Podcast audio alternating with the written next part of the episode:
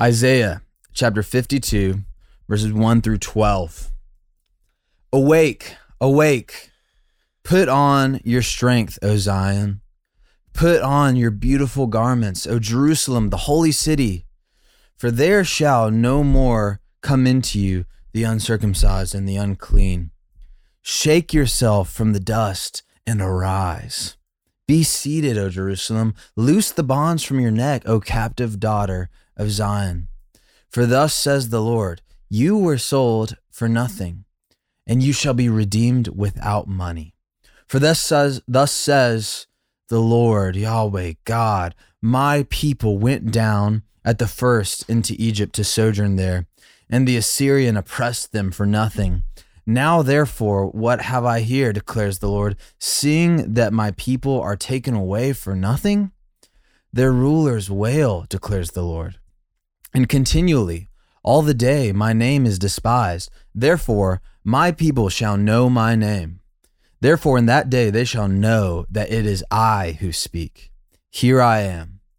How beautiful upon the mountains are the feet of him who brings good news, who publishes peace, who brings good news of happiness, who publishes salvation, who says to Zion, your God reigns.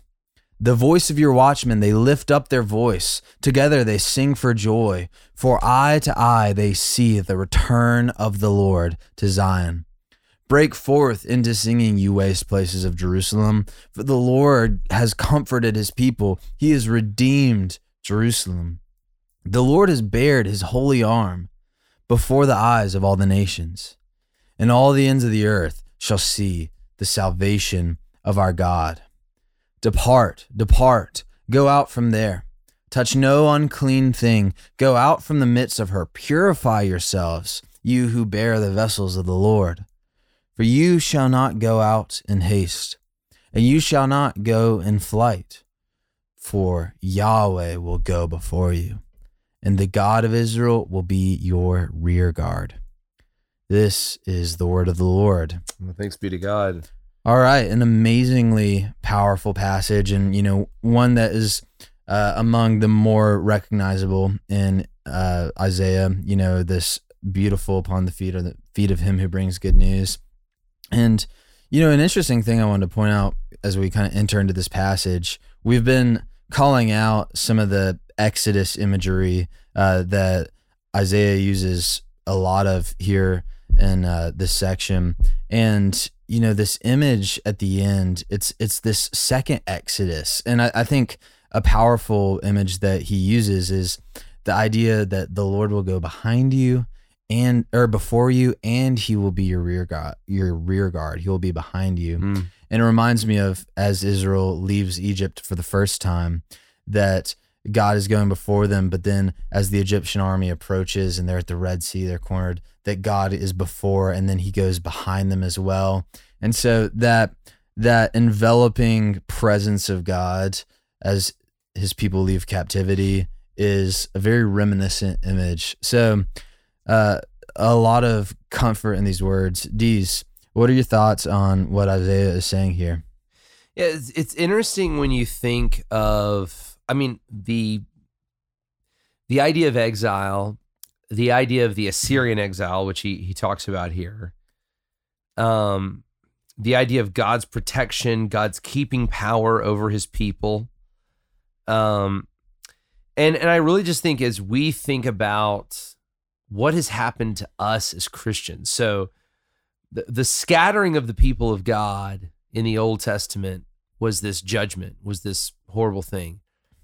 The scattering of the people in the new covenant is actually God's salvation of the world. Mm-hmm. You know, we scatter so that the whole world can know God and can know God through Christ. Mm. Uh, and I've just been thinking a lot about that recently. Um, and just reflecting, I mean, as we've been in the Colossian series, our Life in Babylon series, like, what has God entrusted to us as his people that we should take into the world mm-hmm. as we scatter? And how much, you know, confidence should we have as we do scatter mm. that God is with us as you just mentioned, that he's before us, that he's behind us, that his plans for us are good, that his plans for us are right, that we have nothing to fear.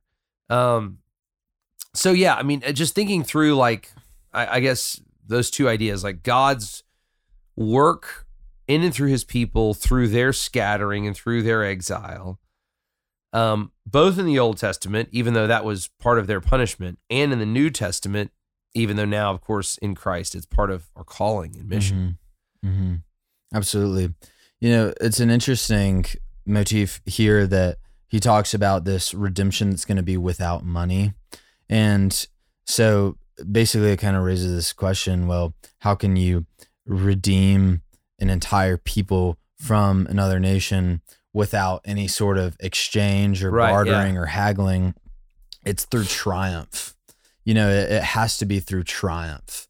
And, and uh, again, another one of those like Exodus type images where God doesn't finagle Israel out of Egypt. He he shatters the heart of Pharaoh. Right. And so we we see that, and it it points forward to, you know, this Messiah that's going to come, that is not going to come and barter with the kings of earth, who's not going to come as sort of a colleague of the kings of earth, but that's going to come with this kingdom that yes. is totally overcoming, totally transcendent, totally victorious over all these other kingdoms, uh, from which, you know, the people of God will be able to just walk out freely because of the victory that he brings. And where does that begin? It really begins when God triumphs over us. Mm-hmm. Uh, and I do, I do think, you know, I talked about this a few weeks ago, but I do think That's like, so good. What is the Christian life? It's living under the reign of God. It's knowing that God, Jesus triumphs.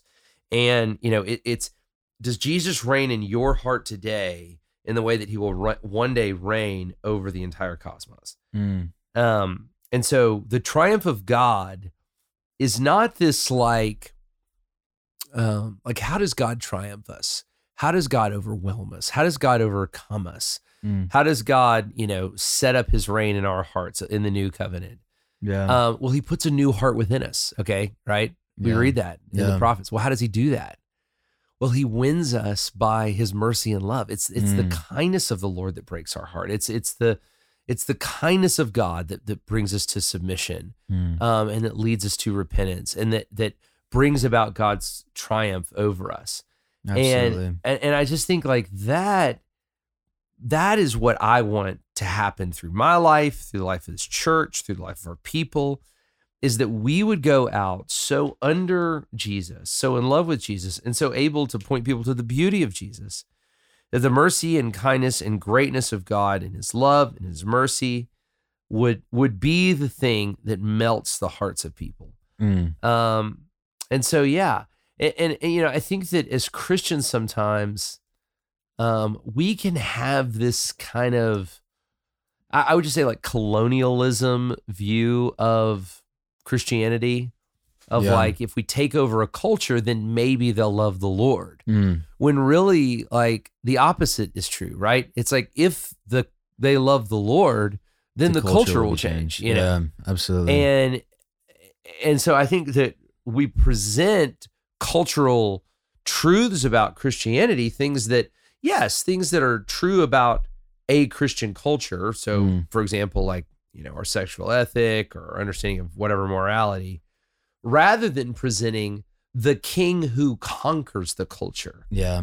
And I think if we would worry more about the king who conquers the culture and presenting him well and serving him well and obeying him well, mm. we'd have less to worry about with, you know, the culture being unfamiliar or whatever. The the Jesus would do the hard work for us, if you will. He would he would win um these cultural battles. So anyway, all that to say, I think about the triumph. And, and if you think about like, what is the the first major kingdom that Jesus uh, triumphed in an earthly sense, conquered? Well, it was Rome itself, yeah, the greatest yeah. kingdom of all. But how did he win them? It wasn't through military triumph. It was actually through suffering. Mm. It was through obedience. It was through love. It was through mercy. That's how the church actually broke the back of the Romans and mm. ended up taking over the Romans. Yeah, absolutely. And, you know, just, I think a one of the daily kind of application things we can just pull from this is there's this resilience and confidence that comes with knowing Jesus, that it, it goes directly to what you're saying, that, you know, we, we don't, I love this image of you won't go out in haste and you shall not go out in flight. And kind of this idea of like people who are in captivity, or people at least who are in danger of captivity, you you scurry around, you're constantly on the defensive. And that's what we see at, at large in, you know, Western culture around us, is even the loud, confident sounding voices are propelled by fear. But what's the the antidote to that? What cures that? What allows us to not go out in haste and in flight?